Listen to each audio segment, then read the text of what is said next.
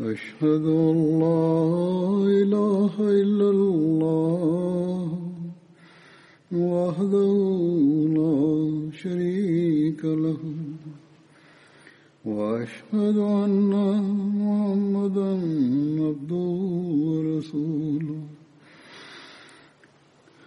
أما بعد فأعوذ بالله من الشيطان الرجيم. بسم الله الرحمن الرحيم. الحمد لله رب العالمين. الرحمن الرحيم. مالك يوم الدين. إياك نعبد وإياك نستعين اهدنا الصراط المستقيم صراط الذين أنعمت عليهم غير المغضوب عليهم ولا الضالين கடந்த குத்துபாவில் ஹசரத் அபு உபைதா அவர்களை பற்றி கூறப்பட்டு வந்தது அதனுடைய மீதமுள்ள பகுதி இன்றும் எடுத்துரைக்கப்படும் எர்மூக் போர் நடைபெற்றது. அதனுடைய பெயர் காரணம் என்னவென்றால் எர்மூக் என்பது சிரியாவின் சுற்றுப்புறத்தில் உள்ள ஒரு பள்ளத்தாக்கின் பெயராகும். ஹிஜ்ரி பதினைந்தாம் ஆண்டில் சிரியாவில் எர்மூக் பள்ளத்தாக்கில் எர்மூக் நதிக்கரை ஓரத்தில் ஒரு மிக பெரும் யுத்தம் நடந்தது. பஹான் என்பனுடைய தலைமையில் ஏறக்குறைய இரண்டரை லட்சம் படை வீரர்களை ரோமானியர்கள் போர்க்களத்தில் இறக்கியிருந்தார்கள். இதற்கெதிராக ஏறக்குறைய முப்பதாயிரம் முஸ்லிம்கள் இருந்தார்கள். அவர்களில் ஹசரத் நபீ சல்லாஹ் அலி வசல்லாம் அவர்களின் சஹாபாக்கள் ஆயிரம் பேர் இருந்தார்கள். மேலும் அந்த ஆயிரம் பேரில் பதில் யுத்தத்தில் கலந்து கொண்ட சஹாபாக்கள் நூறு பேர் இருந்தார்கள். ஆலோசனைக்கு பிறகு ஹமஸ் என்ற இடத்திலிருந்து முஸ்லிம்கள் தமது படைகளை தற்காலிகமாக திரும்ப அழைத்துக் கொண்டனர். நாங்கள் தற்காலிகமாக உங்களை பாதுகாப்பதிலிருந்து பின்வாங்குகிறோம். ஆகவே உங்களுடைய ஜிதியா உங்களுக்கு திரும்ப கொடுக்கப்படுகிறது என கிறிஸ்தவர்களை பார்த்து கூறினர். அதாவது அவர்களிடமிருந்து வாங்கப்பட்ட வரி அவர்களுக்கு திரும்ப கொடுக்கப்பட்டது. எந்த நோக்கத்திற்காக இந்த வரி வாங்கப்பட்டதோ அந்த வேலையை நாங்கள் செய்ய இயலாது என்று கூறினர். ஆகவே ஹமசை சார்ந்த மக்களுக்கு அவர்களுடைய வரி திரும்ப கொடுக்கப்பட்டது. அந்த தொகை பல லட்சமாக இருந்தது. இந்த தொகை அவர்களுக்கு திரும்ப ஒப்படைக்கப்பட்ட போது முஸ்லிம்களின் வாய்மை மற்றும் நீதியைக் கண்டு கிறிஸ்தவர்கள் அழுதார்கள். கருணை உள்ளம் கொண்ட முஸ்லிம் ஆட்சியாளர்களே இறைவன் உங்களை மீண்டும் கொண்டு வருவானாக என்று வீட்டின் கூரைகளில் மேலேறி அவர்கள் இவ்வாறு துவா செய்தார்கள். முஸ்லிம்கள் ஹமஸில் இருந்து பின்வாங்கியதன் காரணமாக ரோமானியர்களுக்கு இன்னும் துணிவு அதிகரித்தது. அவர்கள் ஒரு மிக பெரும் படையுடன் எர்மோக் வந்தடைந்து முஸ்லிம்களை எதிர்கொள்ள முகாமிட்டிருந்தனர். ஆனால் உள்ளத்தில் முஸ்லிம்களின் ஈமானிய உத்வேகத்தைக் கண்டு பயந்து போயும் இருந்தனர். ஆகவே சமாதானத்திற்கும் ஆவல் கொண்டிருந்தனர். சமாதானம் ஏற்பட்டுவிட வேண்டும் என முயற்சித்தனர். ரோமானியர்களின் படை தளபதியான பாகான் இஸ்லாமிய படையை நோக்கி ஜார்ஜ் என்ற பெயருடைய ஒரு ரோமானிய தூதுவனை அனுப்பி வைத்தார் அவர் இஸ்லாமிய படையை வந்தடைந்த நேரத்தில் முஸ்லிம்கள் மகரீப் தொழுது கொண்டிருந்தார்கள். முஸ்லிம்களின் பணிவு உருக்கம் மற்றும் இறைவனுக்கு முன்னால் சஜிதா செய்யும் காட்சியை கண்டு அவர் மிகவும் தாக்கத்திற்கு உள்ளானார். அவர் ஹசரத் அபு உபைதாவிடம் சில கேள்விகளை கேட்டார். அதில் ஒன்று ஹசரத் ஈசா அலை இஸ்லாம் அவர்களை பற்றி உங்களுடைய கருத்து என்ன என்பதாகும். ஹசரத் அபு உபைதா அவர்கள் திருக்குறானுடைய இவ்வசனத்தை ஓதினார்கள் யா அஹ்லல் கிதாபி லா தகுலு தீனிக்கும் வலா தகுலு அலல்லாஹி இல்லல் ஹக்கு இன்னமல் மசீஹு ஈசபுனு மரியம ரசூலுல்லாஹி வ கலிமத்து அல் காஹா இலா மரியம வரூஹம் மின்ஹு فآمنوا بالله ورسوله ولا تقولوا ثلاثة انتهوا خيرا لكم إنما الله إله واحد سبحانه أن يكون له ولد له ما في السماوات وما في الأرض وكفى بالله وكيلا வேதத்தை உடையவர்களே நீங்கள் உங்கள் மார்க்க விஷயத்தில் வரம்பு மீறாதீர்கள். அல்லாஹை பற்றி உண்மையை தவிர வேற எதனையும் கூறாதீர்கள். நிச்சயமாக மரியமின் மகன் ஈசா மசி அல்லாஹ்வின் ஒரு தூதரும் அவன் மரியமுக்கு அருளிய அவனது நற்செய்தியுமாகும். மேலும் அவனிடமிருந்துள்ள ஒரு அருளுமாகும். எனவே நீங்கள் அல்லாஹ்விடத்தும் அவனுடைய எல்லா தூதர்களிடத்தும் நம்பிக்கை கொள்ளுங்கள். கடவுள் மூன்று என கூறாதீர்கள். அவ்வாறு கூறுவதிலிருந்து விலகிக் கொள்ளுங்கள். இது உங்களுக்கு நல்லது. நிச்சயமாக வணக்கத்திற்குரியவன் அல்லாஹ் ஒருவன் மட்டுமே. அவனுக்கு மகன் உண்டு என்பது அவனது தூய்மைக்கு அப்பாற்பட்டது. வானங்களில் உள்ளவை பூமியில் உள்ளவை எல்லாம் அவனுக்கே உரியவனவாகும். பாதுகாப்பாளனாக விளங்க அல்லாஹ்வே போதுமானவன். இதன் பின்னர் அடுத்த வசனத்தை ஓதினார்கள். லை எஸ்தன் கிஃபல் மசீஹு ஐ யகூன அபுதல் இல்லாஹி வலல் மலாய்கத்துல் முகர்ரபூன். லை எஸ்தன் கிஃபல் மசீஹு ஐயக்கூன அபுதல் இல்லாஹி வலல் மலாயிக்கத்துல் முகர்ரபூன் நிச்சயமாக மசீகும் அல்லாஹுவுக்கு நெருக்கமான வானவர்களும் அல்லாஹ்வின் ஒரு அடியாராக எண்ணப்படுவதை ஒருபோதும் அற்பமானதாக கருத மாட்டார்கள். ஜார்ஜ் அவர்கள் திருக்குரானின் இப்போதனை கேட்டபோது சந்தேகத்துக்கிடமின்றி ஈசாவின் நட்பண்புகள் இவையே ஆகும் என கூறினார். உங்களுடைய தூதர் உண்மையாளர் என கூறி பிரதிநிதியாக வந்த அவர் முஸ்லீமாகிவிட்டார். இப்போது அவர் தனது படைக்கு திரும்பிச் செல்ல விரும்பவில்லை. ஆனால் ஹசரத் அபு உபைதா அவர்கள் வாக்குறுதியை மீறியதாக ரோமானியர்கள் எண்ணிவிடக்கூடும். ஆகவே நீங்கள் திரும்பிச் செல்லுங்கள். நாளை இங்கிருந்து தூதர் போவார். அவருடன் நீங்கள் திரும்பி வந்துவிடுங்கள் என்று கூறினார்கள். ஹசரத் அபு உபைதா அவர்கள் கிறிஸ்தவ படையினருக்கு இஸ்லாத்தின் பக்கம் அழைப்பு கொடுத்தார்கள். மேலும் இஸ்லாமிய சமத்துவம் சகோதரத்துவம் மற்றும் இஸ்லாமிய நல்லொழுக்கங்களை அவர்கள் முன்னால் எடுத்து வைத்தார்கள். அடுத்த நாள் ஹசரத் ஹாலித் அவர்கள் அவர்களிடம் சென்றார்கள். ஆனால் விளைவு ஒன்றும் ஆகவில்லை. மேலும் போருக்கான ஆயத்த பணிகள் துவங்கின. படைக்கு பின்னால் முஸ்லிம் பெண்கள் இருந்தார்கள். அவர்கள் போரில் படை வீரர்களுக்கு தண்ணீர் புகட்டி வந்தார்கள். காயமுற்றவர்களை கவனித்து வந்தார்கள். வீரர்களுக்கு உத்வேகம் வழங்கி வந்தனர். அப்பெண்களுள் ஹசரத் அஸ்மா பின்த் அபு பக்கர் மற்றும் ஹசரத் அபு சுஃபியான் அவர்களின் மனைவி ஹசரத் ஹிந்து பின் உத்துபா போன்றவர்களும் இருந்தார்கள். இவர்கள் மக்கா வெற்றியின் போது முஸ்லீம் ஆனார்கள். இவர்களை தவிர ஹசரத் உம்மு ஆபான் போன்ற பெண்களும் இருந்தார்கள். ஹசரத் அபு உபைதா அவர்கள் போர் ஆரம்பிப்பதற்கு முன்பு முஸ்லிம் பெண்களை பார்த்து பெண் போராளிகளை கூடாரங்களின் உத்திரங்களை உருவி கைகளில் வைத்துக் கொள்ளுங்கள். கற்களை கொண்டு உங்களுடைய பைகளை நிரப்பிக் கொள்ளுங்கள். போர் புரிவதற்கு முஸ்லிம்களை உத்வேகப்படுத்துங்கள். இன்று உங்களுக்கு போர் உள்ளது. நீங்கள் புறமுதுகு காட்டிவிடக் கூடாது என்று அவரிடம் கூறுங்கள். வெற்றி பெறுவதை கண்டால் நீங்கள் உங்களது இடத்திலேயே அமர்ந்திருங்கள். ஆனால் முஸ்லிம்கள் பின்வாங்குவதை கண்டால் அவர்களுடைய முகத்தில் உத்திரத்தை கொண்டு அடியுங்கள். கற்களை எறிந்து அவர்களை போர்க்களத்திற்கு திருப்பி அனுப்புங்கள். உங்களது குழந்தைகளை உயர்த்தி பிடித்து அவர்களை பார்த்து செல்லுங்கள். உங்களுடைய மனைவி மக்களுக்காகவும் இஸ்லாத்திற்காகவும் உயிரை கொடுத்து விடுங்கள் என கூறுங்கள் என்றார்கள். அதன் பிறகு ஹசரத் அபு உபைதா அலி அல்லாஹ் அவர்கள் ஆண்களை பார்த்து அல்லாஹ்வின் அடியார்களே இறைவனுக்கு உதவி புரிவதற்காக முன்னேறுங்கள். அவன் உங்களுக்கு உதவி புரிவான். உங்களுடைய பாதங்களுக்கு உறுதியை வழங்குவான். அல்லாஹ்வின் அடியார்களே பொறுமையை மேற்கொள்ளுங்கள். பொறுமைதான் நிராகரிப்பிலிருந்து ரட்சிப்பு வழங்கக்கூடியதும் இறை விருப்பத்திற்கு காரணமானதாகவும் விற்கத்தை கழுவக்கூடியதாகவும் உள்ளது. உங்களது வரிசைகளை முறித்து விடாதீர்கள். போரை நீங்கள் ஆரம்பிக்காதீர்கள். இறைவன் தன்னுடைய விருப்பத்தை முழுமைப்படுத்தும் பொருட்டு ஈட்டிகளை கையில் எடுத்துக் கொள்ளுங்கள். கேடயங்களை பற்றி பிடித்துக் கொள்ளுங்கள். நாவுகளை இறை நினைவில் மூழ்க விடுங்கள் சண்டையை நீங்கள் ஆரம்பிக்க கூடாது ஆனால் போர் தொடுக்கப்படும் போது பிறகு புறமுதுகு காட்டக்கூடாது. எதிரிகளின் படைக்கு முன்னால் அப்போது தங்கத்திலான சிலுவை இருந்தது. அவர்களுடைய ஆயுதங்களின் படபடப்பு கண்களை கூசச் செய்தது. அவர்கள் தலை முதல் பாதம் வரை உலோகத்தில் மூழ்கியிருந்தார்கள். அதாவது கவச உடை அணிந்திருந்தார்கள். போர்க்களித்து விட்டு ஓடமாட்டோம் என்று அந்நாளில் அவர்கள் தமது கால்களில் சங்கிலிகளையும் அணிந்திருந்தார்கள். கொள்வோம் அல்லது கொல்லப்படுவோம் என்று உறுதி கொண்டிருந்தனர். இஞ்சியிலுடைய மேற்கோள்களை படித்து காட்டி பாதிரிகள் அவர்களுக்கு உத்வேகத்தை வழங்கிக் கொண்டிருந்தனர். காபிர்களின் படை கடல் அலைகளை போன்று முன்னேறியது. அது இரண்டரை லட்சம் படை வீரர்களை கொண்ட படையாக இருந்தது. முஸ்லிம்கள் வெறும் முப்பதாயிரம் பேர் மட்டுமே இருந்தனர். போர் ஆரம்பமானது ஆரம்பத்தில் ரோமானியர்களின் கை ஓங்கி இருந்தது. அவர்கள் முஸ்லிம்களை தள்ளி கொண்டு வர ஆரம்பித்தனர். முஸ்லிம்களுள் சஹாபாக்கள் யார் யார் என கிறிஸ்தவர்கள் ரகசியமாக அறிந்து கொண்டனர்.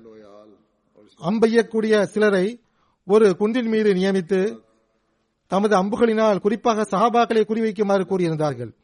பெரும் பெரும் மனிதர்கள் கொல்லப்பட்டு விட்டால் பிறகு மீதமுள்ள படையினரின் உள்ளம் தானாக உடைந்துவிடும். அவர்கள் களத்தை விட்டு ஓடிவிடுவார்கள் என்பதை அவர்கள் அறிந்திருந்தார்கள். இதன் விளைவாக பல சஹாபிகள் கொல்லவும் பட்டனர். பலருடைய கண்களும் வீணாகிவிட்டன. இந்நிலையை அபு ஜஹரின் மகன் இக்ரிமா அவர்கள் கண்டார்கள். இவர் மக்கா வெற்றியின் போது முஸ்லிமானார். இவர் மக்கா வெற்றியின் நாளில் ஹசரத் முகமது நபி சல்லாஹ் அலிவசல்லம் அவர்களிடத்தில் நான் முன்பு செய்ததற்கு பரிகாரம் செய்ய எனக்கு வாய்ப்பு கிடைக்க தாங்கள் துவா செய்யுங்கள் என்று வேண்டியிருந்தார். இவர் தமது சில தோழர்களை அழைத்துக் கொண்டு ஹசரத் அபு உபைதா அலி அல்லாஹ் அன்பு அவர்களிடத்தில் சென்றார். சஹாபாக்கள் பெரும் தொண்டாற்றி விட்டனர். பின்னால் வந்த எங்களுக்கு இப்பொழுது நன்மையை பெறுவதற்கு வாய்ப்பு அளிக்கப்பட வேண்டும். நாங்கள் படையினுடைய மையப்பகுதியில் தாக்குதல் தொடுப்போம். மேலும் கிறிஸ்தவ தளபதிகளை கொண்டு விடுவோம் என்று விண்ணப்பித்தனர். இது மிக அபாயகரமான விஷயமாகும். இவ்வாறு நடக்கும் என்றால் செல்லக்கூடிய அனைத்து இளைஞர்களுமே கொல்லப்பட்டு விடுவார்கள் என அபு உபைதா அவர்கள் கூறினார்கள். அதற்கு இக்ரிமா அவர்கள் நீங்கள் கூறுவது சரிதான். ஆனால் இது தவிர வேறு வழி ஒன்றும் இல்லை. இளைஞர்களான நாங்கள் தப்பித்துக் கொள்ள வேண்டும் எனவும் சஹாபாக்கள் கொல்லப்பட வேண்டும் எனவும் நீங்கள் விரும்புகிறீர்களா என கேட்டார். புதிதாக முஸ்லிமான இவர்களிடத்தில் ஒரு ஈமானிய உத்வேகம் காணப்பட்டது. அல்லாஹுக்காக உயிரை தியாகம் செய்ய ஒரு துடிப்பு காணப்பட்டது. நானூறு படை வீரர்களுடன் எதிரியுடைய படையின் மையப்பகுதியில் தாக்குதல் நடத்த அனுமதி வேண்டி மீண்டும் மீண்டும் இக்ரிமா அவர்கள் கேட்டார்கள். இறுதியில் அவருடைய வற்புறுத்தலின் பெயரில் ஹசரத் அபு உபைதா அவர்கள் அவருக்கு அனுமதி வழங்கினார்கள். ஆனால் அவர்கள் படையினுடைய மையப்பகுதியில் தாக்குதல் தொடுத்தார்கள். மேலும் அப்படையை தோற்கடித்தார்கள். ஆனால் அந்த போரில் அவர்களில் பெரும்பான்மையான இளைஞர்கள் ஷஹீதாகிவிட்டார்கள். ரோமானியர்கள் தமக்கு பின்னால் தோண்டி வைத்த அந்த அகலியை நோக்கி முஸ்லிம்கள் அவர்களை தள்ளிக்கொண்டு சென்றார்கள். யாரும் ஓடிவிடக்கூடாது என அவர்கள் தம்மை தாமே சங்கிலியால் இணைத்திருந்தார்கள். ஆகவே அவர்கள் அடுத்தடுத்து அந்த குழிகளுக்குள் விழுந்து கொண்டே சென்றார்கள். ஒருவன் விழும்போது தம்முடன் பத்து பேரை உடன் இழுத்துக் கொண்டு விழுவார். எண்பதாயிரம் நிராகரிப்பாளர்கள் பின்னகர்ந்து செல்லும் போது எர்மோக் நதியில் மூழ்கி இறந்து போயினர். ஒரு லட்சம் ரோமானியர்களை போர்க்களத்தில் முஸ்லிம்கள் கொன்றனர். ஏறக்குறைய மூவாயிரம் முஸ்லிம்கள் ஷஹீதானார்கள். இதுதான் எர்மூக் போராகும். ஹசரத் முஸ்லிமோது அலியல்லாஹ் அணுகு அவர்கள் இது பற்றி எடுத்துரைக்கும் போது குறிப்பாக போரின் இறுதி தருணம் குறித்து கூறுகிறார்கள். போர் முடிவடைந்த போது முஸ்லிம்கள் குறிப்பாக இக்ரிமா மற்றும் அவருடைய தோழர்களை தேடினார்கள். அவர்களுள் பனிரெண்டு பேர் கடுமையாக காயமுற்றிருப்பதை கண்டார்கள். அவர்களில் இக்ரிமாவும் ஒருவராக இருந்தார். ஒரு முஸ்லிம் படை வீரர் அவரிடத்தில் வந்தார். இக்ரிமாவின் நிலை மிக மோசமாக இருப்பதை கண்டார். இக்ரிமாவே என்னிடத்தில் நீர் பை உள்ளது. நீங்கள் கொஞ்சம் நீர் அருந்துங்கள் என்றார். இக்ரிமா அவர்கள் சுற்றுமுற்றும் பார்த்தபோது ஹசரத் அப்பாஸ் அவர்களின் மகன் ஹசரத் ஃபசல் அவர்கள் காயமுற்று கிடந்தார்கள். ஹசரத் நபி நாயம் சல்லா அலிஸ்லாம் அவர்களை நான் கடுமையாக எதிர்த்துக் கொண்டிருக்கும் போது எவர்கள் அன்னாருக்கு உதவி புரிந்தார்களோ அவர்களின் சந்ததிகள் தாகத்தால் மரணித்து நான் தண்ணீரை அருந்தி உயிரோடு இருப்பதை எனது தன்மானம் பொறுத்துக் கொள்ள இயலாது என்று அந்த முஸ்லிமிடம் கூறினார். பரஸ்பரம் தியாகத்தின் ஒரு புதிய உணர்வு தோன்றியிருந்தது. ஆகவே முதலில் அவருக்கு நீர் கொடுங்கள். அதாவது ஹசரத் ஃபசல் பின் அப்பாஸ் அவர்களுக்கு தண்ணீர் கொடுங்கள் என்றார். பிறகு ஏதாவது எஞ்சி இருந்தால் என்னிடம் கொண்டு வாருங்கள் என்றார். அந்த முஸ்லிம் ஹசரத் ஃபசல் அவரிடத்தில் சென்றார். அவர் காயமுற்ற இன்னொருவரை சுட்டிக்காட்டி அவருக்கு முதலில் தண்ணீர் கொடுங்கள். அவர் என்னை விட அதிக உரிமையுடையவர் என்று கூறினார். இவர் காயமுற்ற அவரிடத்தில் சென்றபோது அவர் காயமுற்ற இன்னொரு நபரை சுட்டிக்காட்டி அவர் என்னை விட அதிக உரிமையுடையவர் ஆகவே அவருக்கு முதலில் தண்ணீர் புகட்டுங்கள் என்றார். இவ்வாறு இவர் எந்த படை வீரரிடம் சென்றாலும் அவர் இன்னொரு நபரிடம் இவரை அனுப்பி வைத்து விடுவார்கள். எவரும் குடிக்கவில்லை. இவர் காயமுற்ற கடைசி நபரிடம் சென்றபோது அவர் இறந்து விட்டிருந்தார் இவர் இன்னொரு நபரிடம் திரும்ப வந்தார். அவரும் இறந்து விட்டிருந்தார். இவ்வாறு இக்ரிமா வரையிலும் வந்தார். அவர்கள் அனைவரும் இறந்து விட்டிருந்தனர். சிரியா மக்கள் பல்வேறு மார்க்கங்களை பின்பற்றக்கூடியவர்களாக இருந்தார்கள். மொழிகளும் வேறுபட்டதாக இருந்தது. அவர்களின் மரபுகளும் பல்வேறு வகையானதாக இருந்தன. ஹசரத் அபு உபைதா பின் ஜர்ரா அவர்கள் அவர்களிடத்தில் நீதியையும் சமத்துவத்தையும் நிலைநாட்டினார்கள். அமைதியையும் நிம்மதியையும் மீண்டும் நடைபெறச் செய்தார்கள். ஒவ்வொருவருக்கும் மார்க்க சுதந்திரத்தை வழங்கினார்கள். எல்லா மக்களும் ஆதமின் சந்ததிகள் ஆவோம் அனைவரும் சகோதரர்கள் ஆவோம் மனிதர்கள் என்ற அடிப்படையில் எந்த வேறுபாடும் இல்லை என்ற இஸ்லாமிய ஆன்மாவை நடைமுறைப்படுத்தினார்கள். நிர்பந்தம் செய்து முஸ்லிம்களாக்கப்பட்டனர் என்றும் சில சமயங்களில் தவறான குற்றச்சாட்டு வைக்கப்படுகிறது. அன்னார் மார்க்க சுதந்திரத்தை வழங்கினார்கள். அந்த ரோமானியர்களுக்கு கோத்திரங்களை அடையாளம் காட்டினார்கள். அமைதியையும் நிம்மதியையும் நிலைநாட்டினார்கள். மார்க்க சுதந்திரத்தை நிறைவேறச் செய்தார்கள். ஹசரத் அபு உபைதாவின் முயற்சியினாலேயே சிரியாவில் குடியமர்ந்த கிறிஸ்தவ மார்க்கத்தை பின்பற்றக்கூடிய அரபு நாட்டினர் இஸ்லாத்தை ஏற்றுக்கொண்டனர். தப்லீகால் வந்தனர் தோல் வலிமையினால் வரவில்லை. இது தவிர முஸ்லிம்களின் முன் உதாரணத்தை கண்டு வந்தனர். இது பற்றி முன்னால் கூறப்பட்டு விட்டது. இது தவிர அன்னாருடைய நல்லொழுக்கத்தால் தாக்கத்திற்குள்ளாகி ரோமானியர்களும் கிறிஸ்தவர்களும் இஸ்லாத்தை ஏற்றுக்கொண்டனர். எர்மோக் போர் வெற்றிக்கு சில நாட்கள் முன்பு ஹசரத் அபுபக்கர் அவர்கள் மரணமடைந்தார்கள். மேலும் ஹசரத் உமர் அவர்கள் ஹரிஃபாவாக தேர்ந்தெடுக்கப்பட்டிருந்தார்கள். ஹசரத் உமர் அவர்கள் சிரியாவை கண்காணிக்கும் பொறுப்பையும் படை தலைமையையும் ஹசரத் அபு உபைதா அவர்களின் பொறுப்பில் ஒப்படைத்திருந்தார்கள். ஹசரத் உமர் அவர்களின் நியமன கடிதம் ஹசரத் அபு உபைதா அவர்களிடத்தில் வந்தபோது முழு வீச்சில் போர் நடைபெற்றுக் கொண்டிருந்தது. ஆகவே ஹசரத் அபு உபைதா அவர்கள் இதை வெளிப்படுத்தவில்லை. ஹசரத் ஹாலிது பின் வலீத் அவர்கள் அப்போது படை தளபதியாக இருந்தார்கள். அவர்களுக்கு இவ்விஷயம் தெரிய வந்தபோது தன்னிடமிருந்து இச்செய்தி ஏன் மறைக்கப்பட்டது என கேட்டார்கள். அதற்கு ஹசரத் அபு உபைதா அவர்கள் நாம் எதிரிக்கு முன்னால் நின்று கொண்டிருந்தோம். எந்த வகையிலும் உங்களுடைய உள்ளம் புண்பட நான் விரும்பவில்லை என்று கூறினார்கள். முஸ்லிம்கள் வெற்றியடைந்த பிறகு ஹசரத் ஹாலித் அவர்களின் படை ஈராக்கிற்கு திரும்பிச் செல்ல ஆயத்தமானது. அப்போது ஹசரத் அபு உபைதா அவர்கள் ஹசரத் ஹாலித் அவர்களை சிறிது நேரம் தம்மிடத்தில் இருக்கச் செய்தார்கள். ஹசரத் ஹாலித் அவர்கள் புறப்பட தயாரான போது அவர் மக்களை பார்த்து இந்த சமுதாயத்தின் அமீன் நம்பிக்கைக்குரியவர் உங்களுடைய தலைவராக இருப்பது நீங்கள் மகிழ்ச்சி அடைய வேண்டும் என்றார். அதாவது ஹசரத் அபு உபைதா அவர்களை சுட்டிக்காட்டி கூறினார்கள். அதற்கு ஹசரத் அபு உபைதா அவர்கள் ஹசரத் ஹாலிது பின் வலீத் அவர்கள் இறைவனுடைய வாள்களில் ஒரு வாள் என ஹசரத் நபி சல்லா அலிஸ்லாம் அவர்கள் கூற நான் கேட்டுள்ளேன் என்றார்கள். சுருக்கமாக இவ்வாறு நேசம் மற்றும் கண்ணியத்தின் சூழலில் இந்த இரண்டு தலைவர்களும் ஒருவரை விட்டு ஒருவர் பிரிந்தனர். சுருக்கமாக இவ்வாறு நேசம் மற்றும் கண்ணியத்தின் சூழலில் இந்த இரண்டு தலைவர்களும் ஒருவரை விட்டு ஒருவர் பிரிந்தனர். இதுவே நம்பிக்கையாளரின் இரையச்சமாகும். பெயருக்கான ஆசை கிடையாது புகழுக்கான ஆசை கிடையாது அதிகாரம் மற்றும் பொறுப்புக்கான ஆசை கிடையாது. நோக்கம் இருக்கும் என்றால் அது ஒன்றே ஒன்றுதான். அதாவது இறை விருப்பம் கிடைக்க வேண்டும். மேலும் இறைவனுடைய ஆட்சி உலகத்தில் நிலைநாட்டப்பட வேண்டும் என்பதே. இவர்களே நமக்கு அழகிய முன்மாதிரிகள் ஆவார்கள். ஒவ்வொரு பொறுப்பாளரும் ஒவ்வொரு அகமதியும் இவ்விஷயங்களை தமக்கு முன்னால் வைக்க வேண்டும். பைத்துல் முகத்தஸ் வெற்றி கொள்ளப்பட்ட சம்பவம் இவ்வாறு எடுத்துரைக்கப்படுகிறது. அதனுடன் ஹசரத் அபு உபைதா அவர்களுக்கு தொடர்பிருந்தது ஹசரத் அம்ருபின் ஆஸ் அவர்களின் தலைமையில் இஸ்லாமிய படை பாலஸ்தீனத்தை நோக்கி முன்னேறியது. அவர்கள் பாலஸ்தீனத்தின் நகரங்களை வெற்றி கொண்ட பின் பைத்துல் முகத்தஸை முற்றுகையிட்ட நேரத்தில் ஹசரத் அபு உபைதா அவர்களின் படையும் இவர்களுடன் வந்து சேர்ந்து கொண்டது. கோட்டைக்குள் அடைபட்டிருப்பதால் சலிப்படைந்து கிறிஸ்தவர்கள் சமாதானத்திற்கு அடியெடுத்து வைத்தார்கள். ஆனால் ஹசரத் உமர் அவர்கள் தாமே வந்து சமாதான உடன்படிக்கை செய்து கொள்ள வேண்டும் என நிபந்தனை வைத்தார்கள். ஹசரத் அபு உபைதா அவர்கள் கிறிஸ்தவர்களின் இந்த அறிவிப்பை ஹசரத் உமர் அவர்கள் வரை சென்றடைய வைத்தார்கள். ஹசரத் உமருக்கு தகவல் அளித்தார்கள். ஹசரத் உமர் அவர்கள் தமக்கு பதிலாக ஹசரத் அலியை அமீராக நியமித்துவிட்டு ஹிஜ்ரி பதினாறாம் வருடம் ரபியுல் அவ்வல் மாதம் மதினாவிலிருந்து புறப்பட்டு ஜாபியா என்ற இடத்தை அடைந்தார்கள்.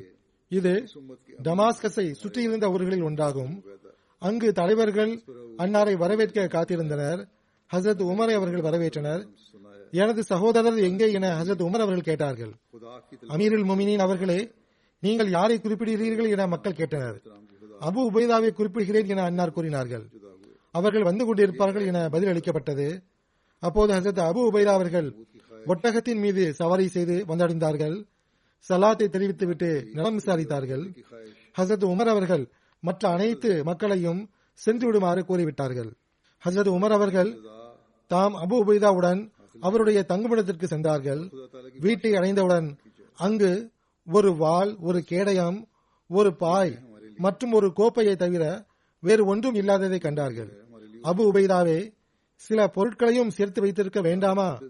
வீட்டில் சில பொருட்களும் வைத்திருக்க வேண்டும் என உமர் கூறினார்கள். அபு உபைதா அவர்கள் அமீருல் மொமினின் அவர்களே இவை சொகுசின் பக்கம் நம்மை ஈர்த்துவிடும். நான் பொருட்களை ஏற்படுத்திக் கொள்ள முடியும் தான் ஆனால் பிறகு சொகுசு மற்றும் வசதி வாய்ப்புகளை கண்டு அவற்றிலேயே வீழ்ந்து விடுவேன். ஆகவே இவ்வாறான பொருட்களை வைத்திருக்க நான் விரும்பவில்லை என்றார்கள். அத்தருணத்தில் உள்ளத்தை ஈர்க்கக்கூடிய ஒரு சம்பவம் நடைபெற்றது. அச்சம்பவம் முன்பும் கூறப்பட்டு விட்டது அது ஹசரத் பிலால் அவர்கள் பாங்கு கூறும் சம்பவமாகும். ஹசரத் நபி சல்லா அலிஸ்லாம் அவர்களின் மரணத்திற்கு பிறகு ஹசரத் பிலால் அவர்கள் பாங்கு கொடுக்காமல் இருந்தார்கள். அப்போது தொழுகைக்கான நேரம் வந்தது. பிலாலிடம் பாங்கு கூறுமாறு கட்டளையிட வேண்டும் என மக்கள் ஹசரத் உமரிடம் வலியுறுத்தினார்கள். ஹசரத் உமர் அவர்களின் கட்டளை கேட்ப ஹசரத் பிலால் அவர்கள் பாங்கு கொடுத்த போது எல்லாருடைய கண்களும் கண்ணீர் வடித்தன. மக்களுடைய கண்களில் கண்ணீர் வழிந்தோடியது. மக்களுள் எல்லோரையும் விட அதிகமாக ஹசரத் உமர் அவர்கள் அழுதார்கள். ஏனென்றால் அந்த பாங்கு இறை தூதர் ஸல்லல்லாஹு அலிஸ்லாம் அவர்களின் காலத்தை அன்னாருக்கு நினைவுபடுத்திவிட்டது. ரோமானியர்களின் கடைசி முயற்சி தொடர்பாக இவ்வாறு எழுதப்பட்டுள்ளது. ஹிஜ்ரி பதினேழாம் ஆண்டு முஸ்லிம்களிடமிருந்து சிரியாவை திரும்பப் பெற ரோமானியர்கள் கடைசியாக ஒரு முறை முயற்சி செய்தார்கள். வட சிரியாவான அல் ஜசீரா வட ஈராக் மற்றும் ஆர்மீனியாவை சுற்றியுள்ள காட்டுவாசிகளும் கிறிஸ்தவர்களும் ஈரானியர்களும் முஸ்லிம்களுக்கு எதிராக அவர்களுக்கு உதவி புரியுமாறு ஹெர்குலிஸிடம் முறையீடு செய்தார்கள். அவர்கள் தம் சார்பாக முப்பதாயிரம் பேர் கொண்ட படையை கொண்டுவர விருப்பம் தெரிவித்தார்கள். அக்காலத்தில் அல் ஜசீராவின் பெரும் பகுதியை ஹசரத் சாதுபின் அபி வக்காஸ் அவர்கள் வெற்றி கொண்டிருந்தார்கள். ஆனால் அங்குள்ள காட்டுவாசிகளின் மீது இதுவரை அவர்கள் ஆதிக்கம் செலுத்த முடியவில்லை. மேலும் ரோம பேரரசரின் கடற்படை இன்னும் உறுதியாக இருந்தது. அதை தகுந்த சந்தர்ப்பமாக கருதி அவன் ஒரு பெரும் கடற்படையுடன் தாக்குதல் தொடுத்து விட்டான்.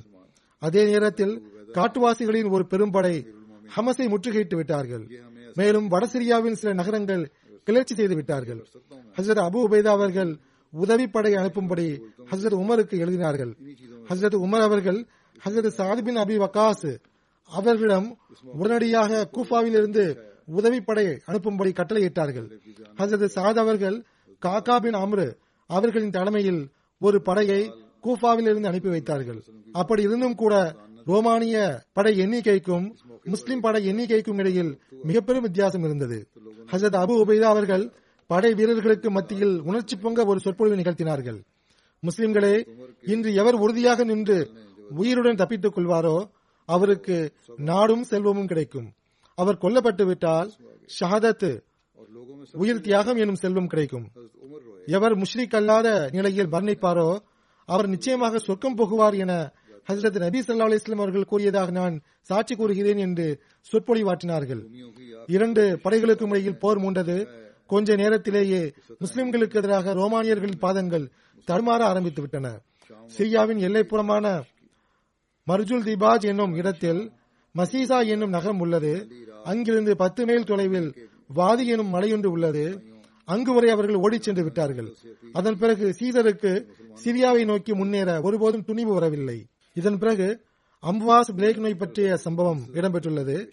இந்த இடம் ரம்லாவில் இருந்து பைத்துல் முகத்தஸுக்கு செல்லும் வழியில் ஆறு மைல் தொலைவில் உள்ள ஒரு பள்ளத்தாக்கின் பெயராகும்.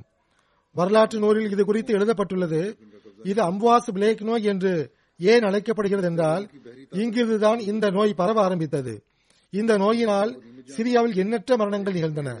சிலரை பொறுத்தவரை இருபத்தைந்தாயிரம் பேர் வரை மரணமடைந்தார்கள் என்றும் கூறப்படுகிறது. இதனுடைய விபரம் புகாரில் ஒரு அறிவிப்பில் காண கிடைக்கிறது ஹஸ்ரத் அப்துல்லா பின் அப்பாஸ் அவர்கள் அறிவிக்கிறார்கள். ஹஸ்ரத் உமர் அவர்கள் சருகு என்னும் இடத்தை அடைந்தார்கள். சருகு என்பது சிரியா மற்றும் ஹிஜாஸின் எல்லைப் பகுதியில் இருக்கக்கூடிய தபூக் என்னும் பள்ளத்தாக்கின் ஒரு ஊராகும். மதினாவில் இருந்து பதிமூணு நாட்கள் பயண தொலைவில் அந்த ஊர் உள்ளது. பழைய வரலாறுகளில் இவ்வாறு தான் எழுதப்பட்டுள்ளது. அதன் பொருள் ஏறக்குறைய ஆயிரம் மைல் பயண தூரமாக இருக்கலாம். அங்கு சென்றடைந்த போது பழைய தளபதி ஹசரத் அபு உபைதா மற்றும் அவருடைய தோழர்களை ஹசரத் உமர் அவர்கள் சந்தித்தார்கள். சிரியாவில் பிளேக் நோய் பரவி கொண்டிருப்பதை அவர்கள் எடுத்துக் கூறினார்கள். ஹசரத் உமர் அவர்கள் ஆலோசனை செய்வதற்காக ஆரம்பகால முஹாஜிரீன்களை தம்மிடம் அழைத்தார்கள். அவர்களிடம் ஆலோசனை செய்தபோது முஹாஜிரீன்களுக்கிடையே கருத்து வேறுபாடு தோன்றியது. இங்கிருந்து நாம் பின்வாங்க கூடாது என சிலர் கூறினர். மேலும் சிலரோ இந்த படையில் ஹசரத் நபியலாயம் சல்லா அலி இஸ்லாம் அவர்களின் சாபாக்களும் உள்ளனர். அவர்களை இந்த தொற்று நோயில் விட்டுச் செல்வது உகந்ததல்ல என்று கூறினர். ஹசரத் உமர் அவர்கள் தாம் அழைத்த முஹாஜிரீன்களை திருப்பி அனுப்பிவிட்டார்கள். அதன் பிறகு அன்சாரை அழைத்தார்கள். அவர்களிடம் ஆலோசனை கேட்டார்கள். ஆனால் அன்சார்களும் முஹாஜிரீன்களை போன்று கருத்து வேறுபாடு கொண்டனர். ஹசரத் உமர் அவர்கள் அன்சாரை அழைத்த பின்னர் மக்கா வெற்றியின் போது இஸ்லாத்தை ஏற்றுக்கொண்டு மதினா வந்தடைந்த குறைஷிகளின் வயோதிகர்களை அழைத்தார்கள். அவர்கள் அழைக்கப்பட்டார்கள். அவர்கள் ஒருமித்து ஒரே ஆலோசனையை கூறினார்கள். அது என்னவென்றால் மக்களை உடன் அழைத்துக் கொண்டு திரும்பி சென்று விடுங்கள். தொற்று நோய் பரவியுள்ள இடத்தில் மக்களை அழைத்துச் செல்ல வேண்டாம் என்றனர். ஆகவே ஹசரத் உமர் அவர்கள் திரும்பிச் செல்லுமாறு அறிவிப்பு செய்தார்கள். ஹசரத் அபு உபைதா அவர்கள் அல்லாஹ்வின் நியதியிலிருந்து தப்பிப்பது சாத்தியமா? என்று கேள்வி கேட்டார்கள். ஹசரத் உமர் அவர்கள் ஹசரத் அபு உபைதாவை பார்த்து அபு உபைதாவே இதை உங்களை தவிர வேறு எவரேனும் கேட்டிருந்தால் நான் வியப்படைந்திருக்க மாட்டேன். ஆம் நாம் அல்லாஹ்வின் நியதியில் இருந்து விலகிச் சென்று அல்லாஹ்வின் இன்னொரு நியதியின் பக்கமே செல்கிறோம். ஒரு விதியிலிருந்து விலகிச் செல்கிறோம். ஆனால் இன்னொரு விதியும் அல்லாஹ்வின் விதியே ஆகும். அதை நோக்கி செல்கிறோம். உம்மிடத்தில் ஒரு ஒட்டகம் உள்ளது. இரண்டு கரையுள்ள ஒரு பள்ளத்தாக்கில் நீர் அதை ஓட்டிச் செல்கிறீர். ஒருபுறம் பசுமையாக உள்ளது இன்னொரு புறம் காய்ந்து உள்ளது. நீர் உமது ஒட்டகத்தை பசுமையான இடத்தில் மேய்க்க விடுவதும் அல்லாஹ்வின் நீதி இல்லையா என்ன? அல்லது காய்ந்த பகுதியில் மேய்க்க விடுவதும் அல்லாஹ்வின் நீதி இல்லையா என்ன என்று கேட்டார்கள். அறிவிப்பாளர் கூறுகிறார் அப்போது ஹசரத் அப்துல் ரஹ்மான் பின் அவுப் அவர்களும் அங்கு வருகை தந்தார்கள். தனது ஒரு பணியின் காரணமாக வெளியே சென்றிருந்த ஹசரத் அப்துல் ரஹ்மான் பின் அவுப் அவர்கள் வந்தடைந்தார்கள். இந்த விவகாரத்தை பற்றிய ஞானம் என்னிடம் உள்ளது என்றார். ஹசரத் அப்துல் ரஹ்மான் பின் அவுப் அவர்கள் கூறுகிறார்கள் இறை தூதர் சல்லா அலிஸ்லாம் அவர்கள் கூற நான் கேட்டுள்ளேன் ஒரு இடத்தில் தொற்று நோய் பரவி இருப்பதாக நீங்கள் கேள்விப்பட்டால் அங்கு நீங்கள் செல்ல வேண்டாம் மேலும் நீங்கள் இருக்கும் இடத்தில் நோய் பரவினால் நீங்கள் இருக்கும் இடத்தை விட்டு வெருண்டோடி வெளியேயும் வர வேண்டாம் என இறை தூதர் சல்லா அலிஸ்லாம் அவர்கள் கூறினார்கள் என்றார். இதை கேட்ட ஹசரத் உமர் அவர்கள் அல்லாவுக்கு நன்றி கூறி திரும்பிவிட்டார்கள். அம்வாஸ் பிளே குறித்து ஹசரத் முஸ்லிமோத் அலி அல்லாஹ் அனுகு அவர்கள் கூறுகிறார்கள் ஹசரத் உமர் அலி அல்லாஹ் அனுகு அவர்கள் சிரியா சென்ற போது அங்கு பிளேக்கு பரவிக் கொண்டிருந்தது இது அம்வாஸ் பிளேக் எனும் பெயரால் பிரபல்யமானதாக உள்ளது. ஹசரத் அபு உபைதா மற்றும் இஸ்லாமிய படை அன்னாரை வரவேற்றார்கள். இப்போது இப்பிரதேசத்தில் பிளேக் தொற்று நோய் பரவிக் கொண்டிருக்கிறது. ஆகவே தாங்கள் திரும்பிச் சென்றுவிட வேண்டும் என சஹாபாக்கள் ஆலோசனை வழங்கினார்கள். ஹசரத் உமர் அவர்கள் அம்மக்களின் ஆலோசனையை ஏற்றுக்கொண்டு திரும்பிச் செல்ல தீர்மானம் கொண்டார்கள். ஹசரத் அபு உபைதா அவர்களுக்கு இந்த தீர்மானம் குறித்து தெரிய வந்தபோது அத்தபிர்ரு மினல் கதா நீங்கள் இறை நீதியை விட்டு வெருண்டோடி செல்கிறீர்களா என கேட்டார். அதற்கு ஹசரத் உமர் அவர்கள் அஃபிர்மின் மின் கதா இல்லா இல்லா கதிரில்லா. நான் அல்லாஹ்வின் நியதியிலிருந்து அவனுடைய இன்னொரு விரியின் பக்கம் செல்கிறேன் என்று கூறினார்கள். அதாவது அல்லாஹ்வுடைய ஒரு சிறப்பான தீர்ப்பு உண்டு. அவனுடைய பொதுவான தீர்ப்பும் ஒன்று உண்டு. இந்த இரண்டு தீர்ப்புகளும் அவனுடையதே ஆகும். வேறு ஒருவருடைய தீர்ப்பு அல்ல. ஆகவே அவனுடைய தீர்ப்பிலிருந்து ஓடவில்லை. மாறாக அவனுடைய ஒரு தீர்ப்பிலிருந்து அவனுடைய இன்னொரு தீர்ப்பின் பக்கம் செல்கிறேன் என்றார்கள். வரலாற்றில் இவ்வாறு வருகிறது. ஹசரத் உமர் அவர்களுக்கு பிளேக் பரவும் செய்தி கிடைத்த போது ஆலோசனைக்காக மக்களை ஒன்று கூட்டினார்கள்.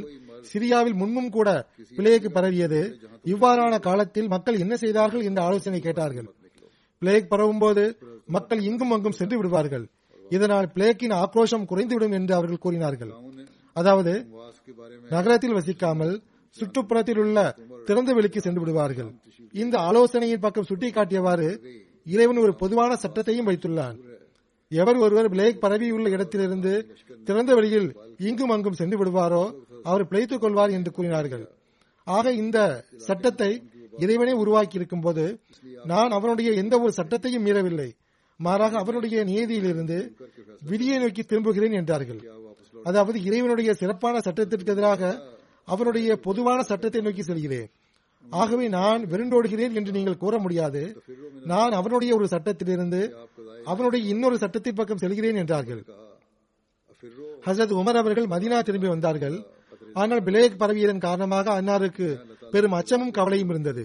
ஒரு நாள் ஹசரத் உமர் அவர்கள் ஹசரத் அபு உபைதா அவர்களுக்கு கடிதம் எழுதினார்கள். உங்களுடன் எனக்கு ஒரு முக்கிய பணி உள்ளது. ஆகவே இக்கடிதம் கிடைத்தவுடன் உடனடியாக மதினாவை நோக்கி கிளம்பி விடுங்கள் இக்கடிதம் இரவில் கிடைக்கப்பெற்றால் காலை விடியட்டும் என காத்திருக்க வேண்டாம். மேலும் இக்கடிதம் காலையில் கிடைக்கப்பெற்றால் இரவு வரட்டும் என காத்திருக்க வேண்டாம் என்று எழுதினார்கள். ஹசரத் அபு உபைதா அவர்கள் அக்கடிதத்தை படித்தபோது நான் அமீருல் மோமினின் அவர்களின் தேவையை அறிவேன். அல்லாஹ் ஹசரத் உமர் மீது கருணை புரிவானாக. எவர் எஞ்சியிருக்க மாட்டாரோ அவரை இவர் எஞ்சியிருக்க வைக்க நாடுகிறார் என்று கூறினார்கள். இதன் காரணமாக அச்சம் தோன்றியுள்ளது என்பதை புரிந்து கொண்டார்கள். பிறகு அக்கடிதத்திற்கு பதில் எழுதினார்கள். அமீரில் மோமினின் அவர்களே நான் உங்களுடைய நோக்கத்தை அறிந்து கொண்டேன். என்னை அழைக்க வேண்டாம். இங்கேயே விற்க விடுங்கள். நான் முஸ்லிம் படை வீரர்களுள் ஒருவனாவேன். எது விதிக்கப்பட்டுள்ளதோ அது நிகழ்ந்தே தீரும். அதை விட்டு நான் எவ்வாறு முகத்தை திருப்பிக் கொள்ள இயலும் என்று எழுதினார்கள். ஹசரத் உமர் அவர்கள் அக்கடிதத்தை படித்தபோது அழுதார்கள். முஹாஜிரீன்களுக்கு இடையில் உமர் அவர்கள் அமர்ந்திருந்தார்கள். அமீருல் மோமினின் அவர்களே அபு உபைதா மரணமடைந்து விட்டாரா என்ன என்று அவர்கள் கேட்டார்கள். இதற்கு ஹசரத் உமர் அவர்கள் இல்லை ஆனால் மரணமடைந்து விடுவார் என பதிலளித்தார்கள். பிறகு ஹசரத் உமர் அவர்கள் ஹசரத் அபு உபைதா அவர்களுக்கு கடிதம் எழுதி முஸ்லிம்களை அந்த இடத்திலிருந்து வெளியேற்றி சுகாதாரமான வேறு இடத்திற்கு கொண்டு செல்ல சொன்னார்கள். எப்பொழுதெல்லாம் ஒரு முஸ்லிம் படை வீரர் பிளேகால் மரணிப்பாரோ அப்பொழுதெல்லாம் ஹசரத் அபு உபைதா அவர்கள் அழுவார்கள். மேலும் அல்லாவிடம் ஷஹாதத்தை வேண்டுவார்கள். ஒரு அறிவிப்பில் இவ்வாறு வருகிறது அப்போது ஹசரத் அபு உபைதா அவர்கள் அல்லாஹே அபு உபைதாவின் குடும்பத்திற்கு இந்த ஷஹாதத்தில் பங்கு இல்லையா? என்று துவா செய்து வந்தார்கள். ஒரு நாள் ஹசரத் அபு உபைதா அவர்களின் விரலில் ஒரு சிறிய கட்டி தோன்றியது. அதை கண்டு அவர்கள் அல்லாஹ் இச்சிறியதில் பறக்கத்து வழங்குவான் என்று கூறினார்கள். அந்த சிறியதில் பறக்கத் ஏற்பட்டால் அது பெருகிவிடுகின்றது. இர்பாஸ் பின் ஜாரியா அவர்கள் அறிவிக்கிறார்கள் ஹசரத் அபு உபைதா அவர்கள் பிளேக்கால் நோய்வாய்ப்பட்ட போது நான் அவர்களை சந்திக்க சென்றேன். ஹசரத் அபு உபேதா அவர்கள் என்னிடம் எவர் பிளேக்கால் மரணிப்பாரோ அவர் ஷஹீர் ஆவார் எவர் வயிற்று நோயினால் மரணிப்பாரோ அவர் ஷஹீத் ஆவார் எவர் மூழ்கி இறப்பாரோ அவர் ஷஹீத் ஆவார் எவர் கூரை விழுந்து நசுங்கி இறப்பாரோ அவர் ஷஹீத் ஆவார் என்று இறை தூதர் சல்லாஹ் அலி அவர்கள் கூற நான் கேட்டுள்ளேன் என்றார்கள். ஹசரத் அபு உபைதா அவர்களுக்கு இறுதி நேரம் நெருங்கிய போது மக்களை பார்த்து மக்களே நான் உங்களுக்கு சில அறிவுரைகளை விட்டுச் செல்கிறேன். அதனை ஏற்றுக்கொண்டால் பயனடைவீர்கள். அந்த அறிவுரை என்னவென்றால் தொழுகையை நிலைநாட்டுங்கள் ஜக்காத்து கொடுங்கள். ரமலானின் நோன்பை நோக்க வேண்டும். தான தர்மங்கள் செய்து வர வேண்டும். ஹஜ் செய்ய வேண்டும். உம்ரா செய்ய வேண்டும். உங்களுக்குள் நன்மையை ஏவிக் கொள்ளுங்கள் உங்களது ஆட்சியாளர்களின் நலம் அவர்களை ஏமாற்றாதீர்கள். உங்களது கடமையில் இருந்து பெண்கள் உங்களை கவனமற்றவர்களாக ஆக்கிவிட வேண்டாம். மனிதன் ஆயிரம் வருடங்கள் உயிரோடு இருந்தாலும் எவ்வாறு நான் பிரிய விரும்புகிறேனோ அவ்வாறு ஒரு நாள் அவன் உலகை விட்டு பிரிந்து செல்ல வேண்டும். அல்லாஹ் ஆதமின் சந்ததிகளுக்கு மரணத்தை விதித்துள்ளார் ஒவ்வொருவரும் மரணிப்பார். மரணத்திற்காக ஆயத்தமாக இருப்பவரும் அந்த நாளுக்காக ஆயத்தமாக இருப்பவருமே புத்திசாலி ஆவார் அமீருல் மோமினின் அவர்களுக்கு எனது சலாத்தை எட்டவையுங்கள் நான் அனைத்து அமானிதங்களையும் செலுத்திவிட்டேன் என கூறிவிடுங்கள் என்றார்கள். பிறகு ஹசரத் அபு உபைதா அவர்கள் எனது தீர்மானத்திற்கேற்ப என்னை இங்கேயே அடக்கம் செய்து விடுங்கள் என்றார்கள். ஆகவே உருதன் எனும் பிரதேசத்தில் பைசான் எனும் பள்ளத்தாக்கில் அன்னாருடைய கபர் உள்ளது. சில அறிவிப்புகளின்படி ஹசரத் அபு உபைதா பின் ஜர்ரா அவர்கள் ஜாபியாவிலிருந்து பைதுல் முகத்தஸுக்கு தொலை சென்று கொண்டிருந்தார்கள். அப்போது செல்லும் வழியிலேயே அன்னாரது மரண நேரம் வந்துவிட்டது என கூறப்பட்டுள்ளது. மேலும் இன்னொரு அறிவிப்பின் அடிப்படையில் அன்னாரது மரணம் சிரியாவின் ஒரு பிரதேசமான ஃபிகல் என்னும் இடத்தில் நிகழ்ந்ததாகவும் அன்னாருடைய கபர் பைசான் இடத்திற்கு அருகில் இருப்பதாகவும் கூறப்படுகிறது. ஹசரத் அபு உபைதா அவர்கள் இறுதி நோயின் போது ஹசரத் முஹாஸ் பின் ஜபல் அவர்களை தமது பிரதிநிதியாக நியமித்தார்கள். ஹசரத் அபு உபைதா அவர்கள் மரணமடைந்த போது ஹசரத் முவாஸ் அவர்கள் மக்களை பார்த்து மக்களே இன்று நம்மை விட்டு எவ்வாறான மனிதர் பிரிந்து சென்றுள்ளார் என்றால் அவரை விட தூய உள்ளம் கொண்டவரை அப்பழுக்கற்ற ஒருவரை மக்களை நேசிக்கக்கூடியவரை மக்களின் நலம் விரும்பியை நான் கண்டதில்லை. அல்லாஹ் அவர் மீது தனது கருணைகளை பொழிய துவா செய்யுங்கள் என்றார். ஹசரத் அபு உபைதா பின் ஜர்ரா அவர்கள் ஹிஜ்ரி பதினெட்டாம் ஆண்டில் மரணமடைந்தார்கள். அப்போது அன்னாருடைய வயது ஐம்பத்தி எட்டு ஆகும். ஒருமுறை ஹசரத் உமர் அவர்கள் அன்னாருக்கு நாலாயிரம் திருகங்களும் நானூறு தீனார்களும் அனுப்பி வைத்தார்கள். அவர் இந்த செல்வத்தை என்ன செய்கிறார் என கண்காணிக்கும்படி தனது தூதுவரிடம் கூறினார்கள். அந்த தூதுவர் அந்த செல்வத்தை எடுத்துக்கொண்டு ஹசரத் அபு உபைதாவிடம் சென்றார். ஹசரத் அபு உபைதா அவர்கள் முழு செல்வத்தையும் மக்களிடத்தில் பங்கிட்டு கொடுத்து விட்டார்கள்.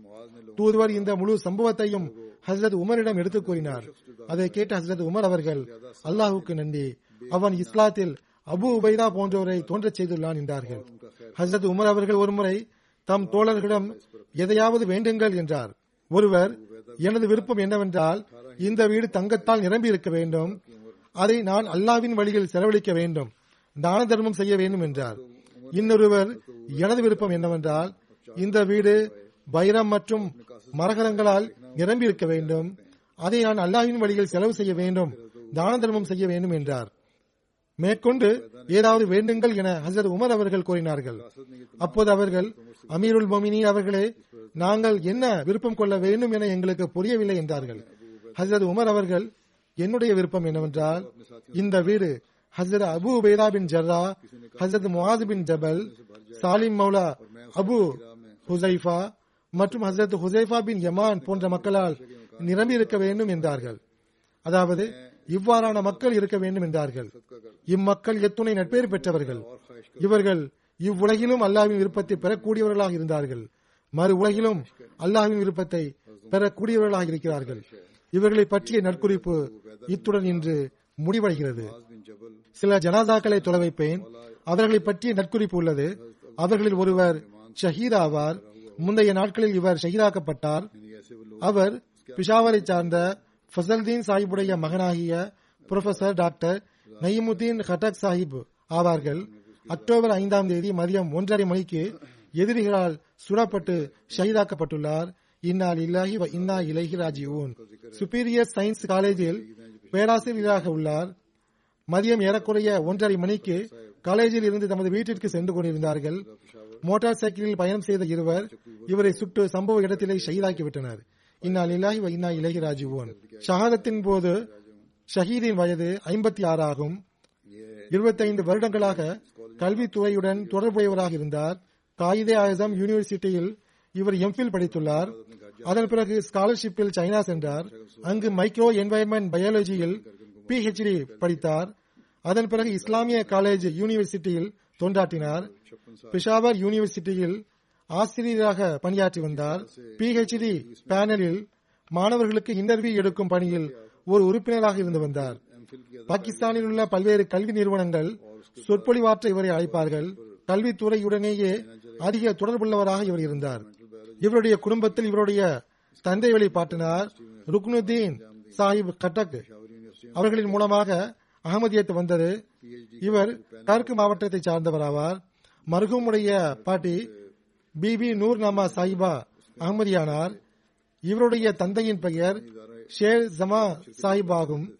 இவர் ஹசரத் மசீமோத் அலி சாத் இஸ்லாம் அவர்களின் சஹாபி ஆவார். அதாவது பாட்டியினுடைய தந்தை. காதியானை விட்டு இவர்கள் திரும்பி வரும்போது ஹசரத் மசீமோத் அலி சாத் இஸ்லாம் அவர்களின் சார்பாக இவர்களுக்கு ஒரு அருளுக்குரிய குர்தாவும் அன்பளிப்பாக கிடைத்தது. அது அருளுக்குரியதாக இவருடைய குடும்பத்தில் இன்றும் உள்ளது. ஷஹீதுடைய தந்தை ஃபசுல்தீன் சாஹிப் அவர்கள் கால்நடை துறையில் கால்நடை மருத்துவராக இருந்தார்.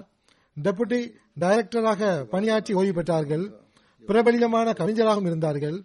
தாயார் மஹபூபத்துர் ரஹ்மான் சாஹிபா ஆவார்கள் இவர் கல்வித்துறையில் டெபுட்டி டைரக்டராக பணியாற்றினார்கள். அங்கிருந்துதான் ஓய்வு பெற்றார்கள். பல வருடங்களாக மருகமுடைய குடும்பம் எதிர்ப்பை சந்தித்து வருகிறது. ஷஹீதுடைய மாமனார் பஷீர் அகமது சாஹிப் அவர்கள் அட்வொகேட்டும் பிஷாவரின் அச்சீனி பாயா என்ற ஜமாத்தின் தலைவராகவும் இருந்தார்கள். இரண்டாயிரத்தி பத்தொன்பதாம் ஆண்டு இவர் கடத்தப்பட்டார்கள். இன்று வரை என்ன ஆனார்கள்? எங்கு உள்ளார்கள் என்று தெரியவில்லை. அவர் திரும்ப கிடைக்கவில்லை. ஷஹீத் அவர்கள் வெளிப்படையான பல்வேறு சிறப்புகளுக்கு சொந்தக்காரர் ஆவார். இவர் நன்கு படித்தவராக இருந்தார். ஆனால் செக்யூரிட்டி டியூட்டி கொடுப்பதற்கு எப்போதும் ஆயத்தமாக இருப்பார். விருந்தோம்பல் இவருடைய மிகச்சிறந்த முன்மாதிரியாக இருந்தது. படைப்பினங்களின் மீது அனுதாபம் கொள்ளுதல் ஏழைகளுக்கு உதவுதல் குடும்பத்தில் ஒவ்வொரு உறுப்பினருடனும் அனுதாபத்துடன் நடந்து கொள்ளுதல் கல்வியின் பக்கம் சிறப்பான கவனம் இருந்தது. அகமதி குழந்தைகள் கல்வி பயிலுமாறு மீண்டும் மீண்டும் அறிவுறுத்தி வந்தார்கள். தமது குழந்தைகளுக்கும் உயர்கல்வியை வழங்கியிருந்தார்கள். இவருடைய மனைவி சாதியா புஷ்ரா சாஹிபா அவர்கள் கூறுகிறார்கள் ஷஹீத் அவர்கள் ஷாத சம்பவத்திற்கு ரெண்டு வாரம் முன்பு ரபுவா வந்தார்கள். அங்கு பெஹஸ்தி மக்பராவிற்கு சென்றபோது நமக்கும் இங்கு இடம் கிடைத்தால் எவ்வளவு நன்றாக இருக்கும் என்று சொன்னார்கள். அதன் பிறகு இங்கு இடம் கிடைக்க நமக்கு ஏது நட்பேறு என்றார்கள். எவ்வாறு இருப்பினும் அல்லாஹ் அவருடைய இந்த விருப்பத்தை எவ்வாறு பூர்த்தி செய்தான் என்றால் அவருடைய நல்லடக்கம் ரபுவாவில் நடந்தது. ஷஹீதனுடைய மைத்துனர் டாக்டர் முனீர் அகமது கான் சாஹிப் ஆவார். இவர் தற்போது தாகிர் ஹார்ட் இன்ஸ்டிடியூட்டில் பணியாற்றுகிறார். அவர் என்ன கூறுகிறார் என்றால் ஷஹீத் அவர்கள் இவரிடம் ஒரு எதிராளியான புரொஃபசர் ஒருவர் உள்ளார். அவர் ஷஹீதுடைய புகைப்படம் மற்றும் அவருடைய பிள்ளைகளின் புகைப்படங்களை எதிரிகளுக்கு காட்டுகிறார். இவர்களை கொண்டு விடுமாறு அவர்களை தூண்டுகிறார் என்று கூறியிருக்கிறார். ஷஹீதுடைய வீட்டிற்கு வெளியிலும் எதிர்ப்புகளின் பேனர் வைக்கப்பட்டுள்ளது. மரணத்திற்கு ஒரு வாரம் முன்பு ஷஹீத் என்னை சந்திக்க வந்தார். எங்களுடன் சாப்பிடுங்கள் என்று நான் கூறினேன். இல்லை இல்லை. நான் லங்கர்கானாவில் சாப்பிட்டுக் கொள்கிறேன். ஹசரத் மசீமோத் அலி சாத் வஸ்லாம் அவர்களின் லங்கரில் சாப்பிடக்கூடிய உணவின் அந்த இன்பம் அங்கிருந்து கிடைக்கக்கூடிய அருள் வேறு எங்கும் கிடைக்காது. வேறு சந்தர்ப்பத்தில் உங்களுடன் சாப்பிடுகிறேன் என்றார். ஷஹீத் மர்கும் அவர்கள் தமக்கு பின்னால் தம்முடைய மனைவி சாதியா நசீர் சாஹிபாவை தவிர மூன்று மகள்களையும் இரண்டு மகன்களையும் விட்டு சென்றுள்ளார்கள். ஒரு மகளுக்கு திருமணமாகிவிட்டது மற்ற இரண்டு பெண் பிள்ளைகள் படித்துக் கொண்டிருக்கின்றனர். ஒரு மகன் இன்ஜினியராக உள்ளார். இன்னொரு மகன் முதல் வருட மாணவராக உள்ளார். அவர்களின் பெயர்கள் கலிமுத்தீன் ஹட்டக் மற்றும் நூருதீன் ஹட்டக் ஆகும். கலிமுத்தீன் இன்ஜினியர் ஆவார். நூருத்தீன் முதலாம் ஆண்டு மாணவர் ஆவார். இவருடைய இன்னொரு மைத்துனரான நவீத் அகமது சாஹிப் அவர்களும் ஜமாத் தொண்டாற்றுகிறார். பிஷாவருடைய அமீர் ஜமாத்தாக இருக்கிறார். அல்லாஹ் மருகமுடன் பாவ மன்னிப்புடனும் கருணையுடன் நடந்து கொள்வானாக. அவருடைய உறவினர்களுக்கும் பொறுமையை வழங்குவானாக. இரண்டாவது ஜனாதா முகமது சாதிக் சாஹிப்பின் மகனும் ஜாமியா அகமதியா ஜெர்மனியின் மாணவருமான உசாமா சாதிக் சாஹிப் அவர்களுடையதாகும். கடந்த நாட்களில் ஜெர்மனியினுடைய ராயின் எனும் நதியில் மூழ்கி இறந்து போனார்கள். இன்னால் இல்லாஹி வ இன்னா இலகி ராஜுவோன் மரணமடையும் போது மருகூமின் வயது இருபதாகும். பாகிஸ்தானுடைய சக் சிகந்தர் குஜராத்தை சார்ந்தவர். சகோதர சகோதரிகளுள் மிக இளையவர். பெற்றோரை தவிர இவர் தமக்கு பின்னால் ஐந்து சகோதரிகளையும் ஒரு சகோதரரையும் விற்று சென்றுள்ளார். ஹசரத் முஸ்லிமோத் அலி அல்லாஹு அன்ஹு அவர்களின் காலகட்டத்தில் இவருடைய தந்தை வழி பாட்டனாரின் குடும்பத்திலிருந்து அகமதியத் இவர்களுக்கு கிடைத்தது. மருகமுடைய பாட்டனார் தம்முடைய ரெண்டு சகோதரர்களுடன் அகமதியானார். அதன் பிறகு மற்ற இருவரும் அகமதியத்தை விட்டு முகம் திருப்பி விட்டனர். ஆனால் மருகமுடைய பாட்டனார் அகமதியத்தில் உறுதியாக இருந்தார். தாய் வழி பாட்டனார் குடும்பத்தில் மருகமுடைய கொள்ளு தாத்தா ஹசரத் ஷா முகமது சாஹிப் மற்றும் அவருடைய தந்தை ஹசரத் லங்கர் முகமது சாஹிபின் மூலமாக அகமதியத்து கிடைத்தது. இவ்விருவரும் ஹசரத் மசீமோத் அலி சாத் இஸ்லாம் அவர்களில் சஹாபாக்கள் ஆவார்கள். இவர்கள் ஆயிரத்தி தொள்ளாயிரத்தி மூணாம் ஆண்டு ஜெயலமில் ஹசரத் மசீமோத் அலி சாத் இஸ்லாமுடைய கையில் பைய செய்தார்கள். ஆயிரத்தி தொள்ளாயிரத்தி எண்பத்தி ஒன்பதாம் ஆண்டு சக் சிக்கந்தரில் ஜமாத்தின் சூழ்நிலை மிக மோசமாக ஆகிவிட்டிருந்தது. அகமதிகளுக்கு எதிராக பல ஊர்வலங்கள் நடத்தப்பட்டன. மருகமுடைய பெற்றோருக்கும் பல எதிர்ப்புகளை சந்திக்க நேர்ந்தது. மருகமுடைய தாயாரும் தாக்கப்பட்டுள்ளார். தந்தை சாதிக் சாஹிபின் மீது பொய் வழக்கு தொடரப்பட்டுள்ளது. அவ்வழக்கு ஏழு வருடங்கள் வரை நடந்தது. இவர்கள் அதன் பிறகு ஜெர்மனிக்கு வந்துவிட்டார்கள் ஆரம்ப கல்வியை மருகும் அங்குதான் கற்றிருந்தார். இங்கு வந்த பிறகு ஜாமியாவில் சேர்ந்தார். ஜாமியா அகமதியாவில் தற்போதுதான் மூன்றாம் ஆண்டை நிறைவு செய்திருந்தார். எவ்வாறு இருப்பினும் அல்லாவின் நியதியாகும் அவரை தமிழத்தில் அழைத்துக் கொண்டான். மருகமுடைய தந்தை என்ன கூறுகிறார் என்றால் நான் மருகூமை எவ்வளவு புகழ்ந்தாலும் அது குறைவே. ஏனென்றால் அவர் சிறிய வயதிலேயே பல வேலைகளை செய்துள்ளார். அவர் மாணவராக இருந்தாலும் மிக திறமையுள்ள பிள்ளையாக இருந்தார். அவருடைய பெரும்பாலான நேரம் படிப்பில் கழியும். கொரோனாவின் காரணமாக ஆறு மாதம் அவர் வீட்டில் தான் இருந்தார். ஜமாத்தான தொழுகையுடன் ரமலானுடைய நோன்புகள் அனைத்தையும் அவர் நோற்றார். தராவி தொழுகையையும் ஜமாத்தாக தொலை வைப்பார். அவரே இமாமாக நின்று தொலை வைப்பார். விடுமுறைக்கு பிறகு ஜாமியா அகமதியா செல் ஆயத்தமாகிக் கொண்டிருந்தார். ஆனால் அல்லாவுக்கு பிரியமானவராக ஆகிவிட்டார். அவருடைய தாயார் கூறுகின்றார் எண்ணற்ற சிறப்புகளுக்கு சொந்தக்காரர் ஆவார் மிக பொறுப்புடன் ஒவ்வொரு வேலையும் செய்வார். விரைவாக முடிக்க வேண்டும் எனவும் முயற்சி செய்வார். மிக எளிய இயல்புடையவர் ஆவார் மிக குறைவாக பேசக்கூடியவர் தேவையின் போது பேசக்கூடியவர் பெற்றோருக்கு மிக அதிகமாக கட்டுப்படக்கூடியவர் உறுதியான எண்ணம் கொண்டவர் பக்குவமான இயல்புடையவர். ஆனால் தொலைநோக்கு பார்வையுடையவராக இருந்தார். பல்வேறு மொழிகளில் புலமை பெற முயற்சி செய்து வந்தார். அதற்காக அரபு பாரசீகம் ஆங்கிலம் மற்றும் ஜெர்மன் மொழிகளில் குறிப்பாக கவனம் செலுத்தி வந்தார். ஜெர்மனியினுடைய நேஷனல் செக்ரட்டரி தப்லீக் ஜனாப் ஃபரீது சாஹிப் எழுதுகிறார்கள் உசாமா சாஹிப் அவர்கள் பல சிறப்புகளுக்கு எஜமானராக திகழ்ந்தார்கள். அவற்றில் ஆர்வத்துடன் தபீக் பணிகளில் பங்கெடுப்பதும் ஒன்றாக இருந்தது தனது மரணத்திற்கு இரண்டு நாட்கள் முன்பு கூட தொடர்ச்சியாக மூன்று நாட்கள் பிரசுரம் விநியோகிக்க கிழக்கு ஜெர்மனிக்கு சென்றிருந்தார். பிரசுரம் விநியோகிக்க எப்போது அழைத்தாலும் ஒருபோது மறுத்ததில்லை. முந்திக் கொண்டு பங்கெடுப்பார். ஜெர்மனி ஜாமியாவில் தேர்ச்சி பெற்ற முரப்பி சுஹைப் நாசிர் சாஹிப் அவர்கள் கூறுகிறார்கள் மருகும் என்னை விட நான்காண்டு ஜூனியராக இருந்தார். ஆனால் இறை வழிபாட்டில் எனக்கு முன்மாதிரியாக திகழ்ந்தார்கள். பள்ளிவாசலில் தொழுகைக்காக அவரை நான் பெரும்பாலும் முதல் வரிசையில் தான் கண்டுள்ளேன். பள்ளிவாசலுக்கு முன்பே வந்து நபில் தொழுது கொண்டிருப்பார். தொழுகைக்கு பிறகு எப்பொழுதும் இறை தியானத்தில் மூழ்கியிருப்பார். எல்லோரையும் விட முதலில் பள்ளிவாசலுக்கு வந்து இறுதியாக பள்ளிவாசலை விட்டு செல்லக்கூடிய மாணவர்களில் ஒருவராக இருந்தார். ஜும்மா தொழுகையிலும் முதல் வரிசையில் அமர்ந்திருப்பார். ஜாமியாவின் படிப்பில் பக்குவமானவராக தென்பட்டார்.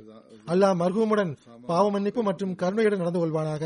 அவருடைய அந்தஸ்தை உயர்த்துவானாக. அவருடைய பெற்றோர் சகோதர சகோதரிகளுக்கு பொறுமையை வழங்குவானாக. அடுத்த ஜனாசா சலீம் அகமது மலிக் சாஹிப் உடையதாகும் அவர் இங்கு அரசாங்க ரீதியிலும் அல்லது கல்வி துறை ரீதியிலும் கல்வியுடன் தொடர்புடையவராக இருந்தார். அதன் பிறகு ஓய்வு பெற்ற பின் ஜாமியா ஆரம்பித்தவுடன் அதில் ஆசிரியராகவும் இருந்தார். செப்டம்பர் இருபத்தி நாலாம் தேதி எண்பத்தி ஏழாவது வயதில் மரணமடைந்தார்கள். இன்னால் இல்லாஹி இன்னா இலகி ராஜுவோன். இவருடைய பாட்டனார் ஹசரத் மலிக் நூருதீன் சாஹிப் அவர்களும் தந்தை ஹசரத் மலிக் அசீஸ் அகமது சாஹிப் அவர்களும் ஹசரத் மசீமோத் அலி இஸ்லாத் இஸ்லாம் அவர்களின் சஹாபாக்களாக இருந்தார்கள். இவருடைய தந்தை பற்றிய ஒரு சம்பவத்தை தாயார் எடுத்துரைத்துள்ளார்கள். அது என்னவென்றால் ஒரு முறை ஒரு நோயின் காரணமாக மலிக் சாபின் தந்தை வழி குடும்பத்தில் அது என்னவென்றால் ஒரு முறை ஒரு நோயின் காரணமாக மலிக் சாஹிபின் தந்தை வழி குடும்பத்தில் பலர் இறந்துள்ளனர். அப்போது மலிக் சாஹிபின் தாயார் அதாவது மருகமுடைய பாட்டி அவர்கள் ஹக்கீம் நூருத்தீன் சாஹிபிடம் குழந்தையின் நிலையை கூறியுள்ளார்கள். உடனே மௌலவி சாஹிப் அவர்கள் அக்குழந்தையை பார்ப்பதற்காக அவருடைய வீட்டிற்கு சென்றுள்ளார்கள். குழந்தை உயிர் பிழைப்பதற்கு மிக குறைவான சாத்தியக்கூறுகளே உள்ளன. துவா மட்டுமே காப்பாற்ற முடியும் என்று கூறியிருக்கிறார்கள். அதன் பிறகு ஹசரத் முதலாவது கலிபத்தல் மசி அவர்கள் ஹசரத் மசீமோத் அலி இஸ்லாத் இஸ்லாம் அவர்களிடம் சென்று துவாவுக்காகவும் விண்ணப்பித்திருக்கிறார்கள். ஹசரத் மசீமோத் இசாத் இஸ்லாம் அவர்களை அக்ஸா பள்ளிவாசலின் ஏனிப்படிகளிலேயே சந்தித்திருக்கிறார்கள். அங்கேயே துவாவுக்காகவும் விண்ணப்பம் செய்யும் போது ஹசரத் மசீமோத் அலி இஸ்லாம் அவர்கள் குழந்தையை இப்போதே சென்று பார்க்கலாம் என்று கூறியிருக்கிறார்கள். ஆகவே ஹசரத் மசீமோத் இசாத் இஸ்லாம் அவர்களும் வீட்டிற்கு வருகை தந்தார்கள். வீட்டிற்கு வந்து குழந்தையினுடைய நெற்றியில் தமது கையை வைத்து இன்ஷா அல்லாஹ் இக்குழந்தை குணமாகிவிடும் என்றார்கள். ஹசரத் மசீமோத் அலி சாத் இஸ்லாம் அவர்களின் துவாவின் அற்புதத்தால் அக்குழந்தை குணமானது. அதன் பிறகு மருகுமுடைய தந்தை எழுபது வயது வரை உயிரோடு இருந்தார்கள். சலீம் மலிக் சாஹிப் அவர்கள் ஆரம்ப கல்வியை காதியானில் கற்றார்கள். பாகிஸ்தான் உருவான பிறகு சியால்கோட்டிற்கு குடிபெயர்ந்தார்கள். அங்கேயே காலேஜில் கல்வி பயின்றார்கள். பிறகு கராச்சி சென்று அங்கு சயின்ஸை கற்றறிந்தார்கள். ஆயிரத்தி தொள்ளாயிரத்தி அறுபதாம் ஆண்டு யூகே வந்து விட்டார்கள். இங்கு வெரடிங் யூனிவர்சிட்டியில் பல வருடமாக ஜியாலஜிக்கல் கெமிஸ்ட்ரியில் பேராசிரியராக இருந்தார்கள். ஆரம்ப காலத்திலிருந்தே மர்ஹூம் அவர்கள் யூகே உடைய ஜமாத்தில் பல்வேறு துறைகளில் பணியாற்றியுள்ளார்கள். நேஷனல் செக்ரட்டரி தலீம் மற்றும் தர்பியத்தாக நியமிக்கப்பட்டுள்ளார்கள். நீண்ட காலமாக செக்ரட்டரி உமரி கார்ஜாவாகவும் பணியாற்றியிருக்கிறார்கள். ஜமாத்தினுடைய இன்டர்நேஷனல் ரிலேஷன் துறையில் பெரும் பணியாற்றியுள்ளார்கள். அகமதிகளின் நிலைகளை கண்டறியும் ஹியூமன் ரைட் கமிட்டியுடன் இரண்டு முறை பாகிஸ்தான் சென்று அறிக்கை தயார் செய்யும் வாய்ப்பை பெற்றுள்ளார்கள். மிக பெரும் இன்டர்நேஷனல் எக்ஸ்போ ஒவ்வொரு வருடமும் உலகின் பல்வேறு நாடுகளில் நடத்தப்படுகிறது. மர்ஹூம் மலிக் சாஹிப் அவர்கள் ஆயிரத்தி தொள்ளாயிரத்தி தொண்ணூத்தி இரண்டாம் ஆண்டில் யூகே மற்றும் ஸ்பெயினில் ஜமாத் ஸ்டால் அமைத்து அதை ஆர்கனைஸ் செய்வதற்கான வாய்ப்பை பெற்றுள்ளார்கள். ஆயிரத்தி தொள்ளாயிரத்தி தொண்ணூத்தி ஏழாம் ஆண்டு ஹசரத் நான்காவது கல்பத்தில் மசி அவர்கள் ஜாமியா அஹமதியா தொடங்குவது தொடர்பாக ஒரு கமிட்டியை உருவாக்கினார்கள். அதில் சலீம் அலிக் சாஹிபை இணைத்தார்கள். அதேபோன்று ஜாமியா அஹமதியா யூகே ஆரம்பிப்பதற்கு முன்புள்ள கமிட்டிகளிலும் இவர் பங்கெடுத்து வந்துள்ளார்கள். ஜாமியா அஹமதியா யூகேவின் தொடக்கத்தில் சீஃப் அட்மினிஸ்ட்ரேட்டராகவும் நியமிக்கப்பட்டுள்ளார்கள். இப்பொறுப்பை பதிமூணு நவம்பர் இரண்டாயிரத்தி ஐந்தாம் ஆண்டு வரை நிறைவேற்றி வந்துள்ளார்கள். தமது மரணம் வரை ஜாமியா அஹமதியாவின் மாணவர்களுக்கு ஆங்கிலமும் வரலாறும் கற்பிப்பதற்கான நல்வாய்ப்பு பெற்றுள்ளார்கள். இஸ்லாமாபாத் வாங்கப்பட்டவுடன் ஹசரத் நான்காவது கலிஃபத்துல் மசி அவர்களின் வழிகாட்டுதலுக்கேற்ப அங்கு முறையாக லைப்ரரி அமைக்கும் நல்வாய்ப்பு பெற்றார்கள்.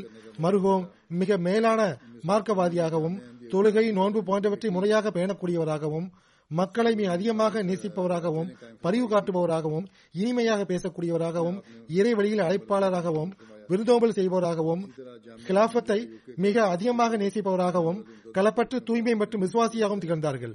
மருகும் தமக்கு பின்னால் மனைவியை தவிர மூன்று மகள்களையும் எண்ணற்ற பேரன் பேத்திகளையும் விட்டு சென்றுள்ளார்கள். இவருடைய சகோதரியின் மகன் அப்துல் வஹாப் சாஹிப் கூறுகிறார்கள் மர்ஹூம் இதை என்னிடம் கூறியிருக்கிறார்கள். அதாவது ஆயிரத்தி தொள்ளாயிரத்தி அறுபதாம் ஆண்டு இவர் லண்டன் வந்தபோது அவருடைய தந்தை அவருக்கு அறிவுரை செய்தார்கள். மலிக் அதீஸ் சாஹிப் அவர்கள் நோய்வாய்ப்பட்டிருந்தும் தமது மகனுக்கு அறிவுரை செய்தார்கள். அந்த அறிவுரை என்னவென்றால் நம்பர் ஒன்று ஜமாத்துடன் உள்ள தொடர்பை ஒருபோதும் விட்டுவிடக்கூடாது. வெளிநாட்டிற்கு செல்கிறாய் அங்குள்ள வண்ணமயமான விஷயங்களில் காணாமல் போய்விடக்கூடாது. நம்பர் இரண்டு குறித்த நேரத்தில் முழு விகிதாச்சாரத்துடன் சந்தா கொடுக்க வேண்டும். இதுவும் உள்ளத்தை சீர் செய்வதற்கு அவசியமாகும். நம்பர் மூன்று எவர் உதவி கேட்டாலும் பின்வாங்கக்கூடாது. அதனால் எவ்வளவு பற்றாக்குறை வந்தாலும் சரியே. நான் எனது பெற்றோரின் அறிவுரைகளின்படி எப்பொழுதும் செயல்பட்டு வந்தேன் என்று மருகம் கூறினார். இதை மருகமுடைய சகோதரியின் மகன் எழுதியுள்ளார். தொடர்ந்து அவர் கூறுகிறார் ஒருமுறை அவருடைய அன்பர் ஒருவருக்கு ஒரு மிக பெரும் தேவை இருந்தது. இந்த சம்பவத்தை மருகும் கூறவில்லை. மர்ஹூம் தனது வீட்டை விற்று அவருடைய தேவையை நிறைவேற்றினார். ஆனால் அல்லாஹ் அவருக்கு மீண்டும் வழங்கினான். அதைவிட பெரிய வீடு அவர்களுக்கு கிடைத்தது. கல்வி அடிப்படையில் மிக ஞானம் மிகுந்தவராக திகழ்ந்தார்கள். நான் அவரை ஆரம்பத்தில் சந்தித்த போது அவரை பற்றி எனக்கு தெரியாது. இவர் ஒரு சாதாரண அகமதியாவார். ஆங்கிலம் கற்றுக் கொடுக்கிறார். ஆங்கில மொழியில் நன்கு புலமை இருக்கும் என்று நினைத்திருந்தேன். ஆனால் இவர் களப்பற்ற தன்மையிலும் விசுவாசத்திலும் மிகவும் முன்னேறியவர் என்றும் எப்பொழுதும் ஜமாத்தின் தொண்டில் ஆயத்தமாக இருப்பவர் என்றும் ஹிலாபத்துடன் தெளிவான தொடர்புடையவர் என்றும் பற்றுடையவர் என்றும் புரிந்து கொண்டேன்.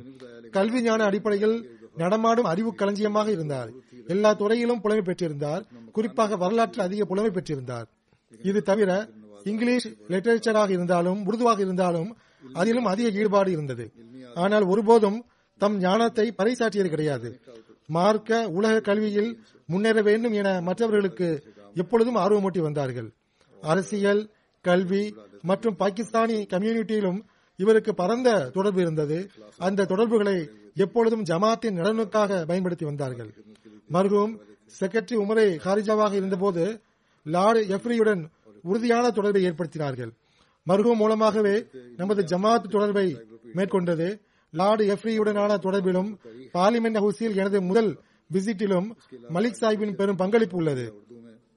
அர்ஜென்டைனின் முரப்பி மர்வா சர்வேகில் சாஹிப் அவர்கள் கூறுகிறார்கள் அவருடைய மர்ஹூமுடைய கல்வி ஞானத்தின் காரணமாக ஜாமியாவின் அனைத்து மாணவர்களுக்கிடையில் ஒரு குறிப்பான மரியாதை இருந்தது. எனக்குள்ளும் அவர் மீது மிகுந்த மரியாதை இருந்தது. ஆனால் ஜாமியாவை விட்டு பயின்று வெளியேறியதும் என்னுடன் ஒரு தனிப்பட்ட தொடர்பை அன்னார் மேற்கொண்டார்கள்.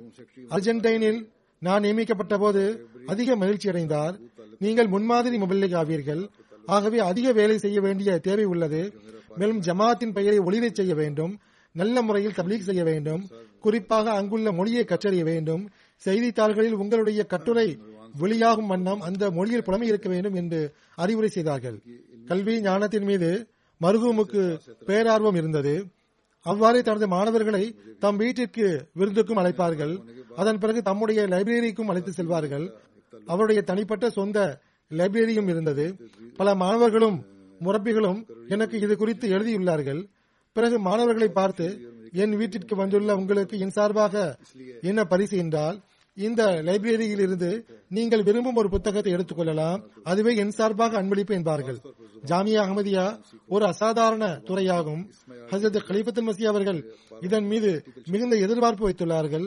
எனவே இத்துறையுடன் தொடர்புடைய வாழ்வை அர்ப்பணித்தவர்கள் அசாதாரண கல்வி தரத்தை பெற வேண்டும் என்று எப்பொழுதும் கூறுவார்கள். மருவா சாய் தொடர்ந்து எழுதுகிறார் அர்ஜென்டைனுக்கு கிளம்புவதற்கு முன்பு எனக்கு அறிவுரை வழங்கினார்கள். ஸ்பானிஷ் மொழியில் எந்த அளவுக்கு புலமை பெற வேண்டும் என்றால் உங்களுடைய கட்டுரைகள் வெளியாக வேண்டும் என்று குறிப்பாக கவனமூட்டினார்கள். தனக்கு எப்பொழுதும் கடிதம் எழுதி வர வேண்டும் என்று கூறினார்கள். நான் எப்பொழுதாவது சோம்பேறித்தனம் காட்டினால் அவர்களே என்னை தொடர்பு கொண்டு கடிதம் எழுதும்படி கவனமூட்டுவார்கள். அல்லாஹ் மர்கூமுடன் பாவ மன்னிப்பு மற்றும் கருணையுடன் நடந்து கொள்வானாக. அவருடைய உறவினர்கள் பிள்ளைகள் மற்றும் சந்ததிகளுக்கும் அதே போன்று கிலாபத்துடனும் ஜமாத்துடனும் விசுவாசத்துடன் தொடர்பை மேற்கொள்ள வாய்ப்பளிப்பானாக ஆமீன் தொழுகைக்கு பிறகு இவர்களின் ஜனாதா காயிப் தொழுகையை தொலை வைப்பேன் कि ऐसा अबूर हासिल करना जुबान पे कि जैसे पहले मैंने बयान किया कि स्पेनिश जुबान में तुम्हारे मजामी छपे और कहते हैं ये भी मुझे कहा कि मुझे लिखते रहा करना खत कभी मेरे से सुस्ती हो जाती तो फिर मुझे खुद ही रबता करते और खत लिखने का कहते अल्लाह ताला मकबूल मरहूम मकबूल से मरहूम से مغفرت الرحم رحم کا سلوک فرمائے اور ان کے ان کو ان کے بچوں کو ان کی نسلوں کو بھی اسی طرح وفا کے ساتھ خلافت و جماعت سے تعلق رکھنے کی توحیق عطا فرمائے۔ ان کے نمازوں کے بعد ان کا نماز کے بعد ان کا جنازہ غائب پڑھاؤں گا۔